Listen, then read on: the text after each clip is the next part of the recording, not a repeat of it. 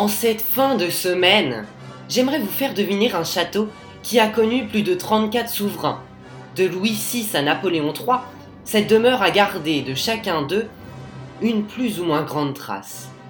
Les plus grands événements historiques se sont également produits là-bas. De la réception de Charles Quint par François Ier au mariage de Louis XV avec Marie Lesinska, en passant par la révocation de l'édit de Nantes, ce château a vraiment tout connu.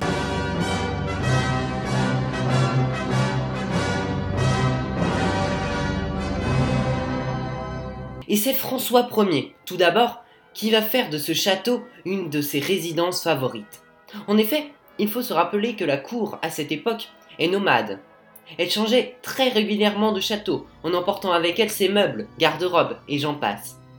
Quel devait être le convoi exceptionnel lorsque la cour déménageait Mais revenons à François Ier, qui donnera à l'édifice une galerie, mi-renaissance italienne, mi-renaissance française, portant son nom.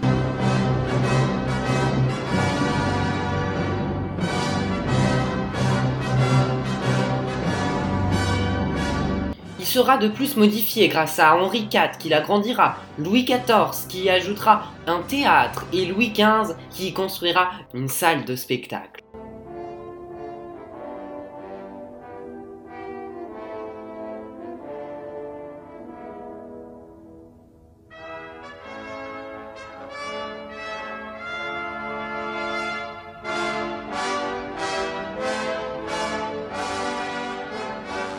Napoléon aussi passera par là.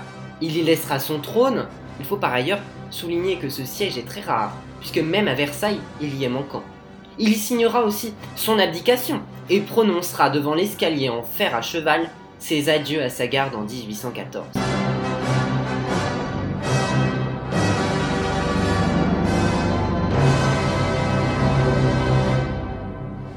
J'imagine que vous avez trouvé ce château grandement inspiré de la Renaissance italienne, et qui pourtant possède la marque de chaque roi.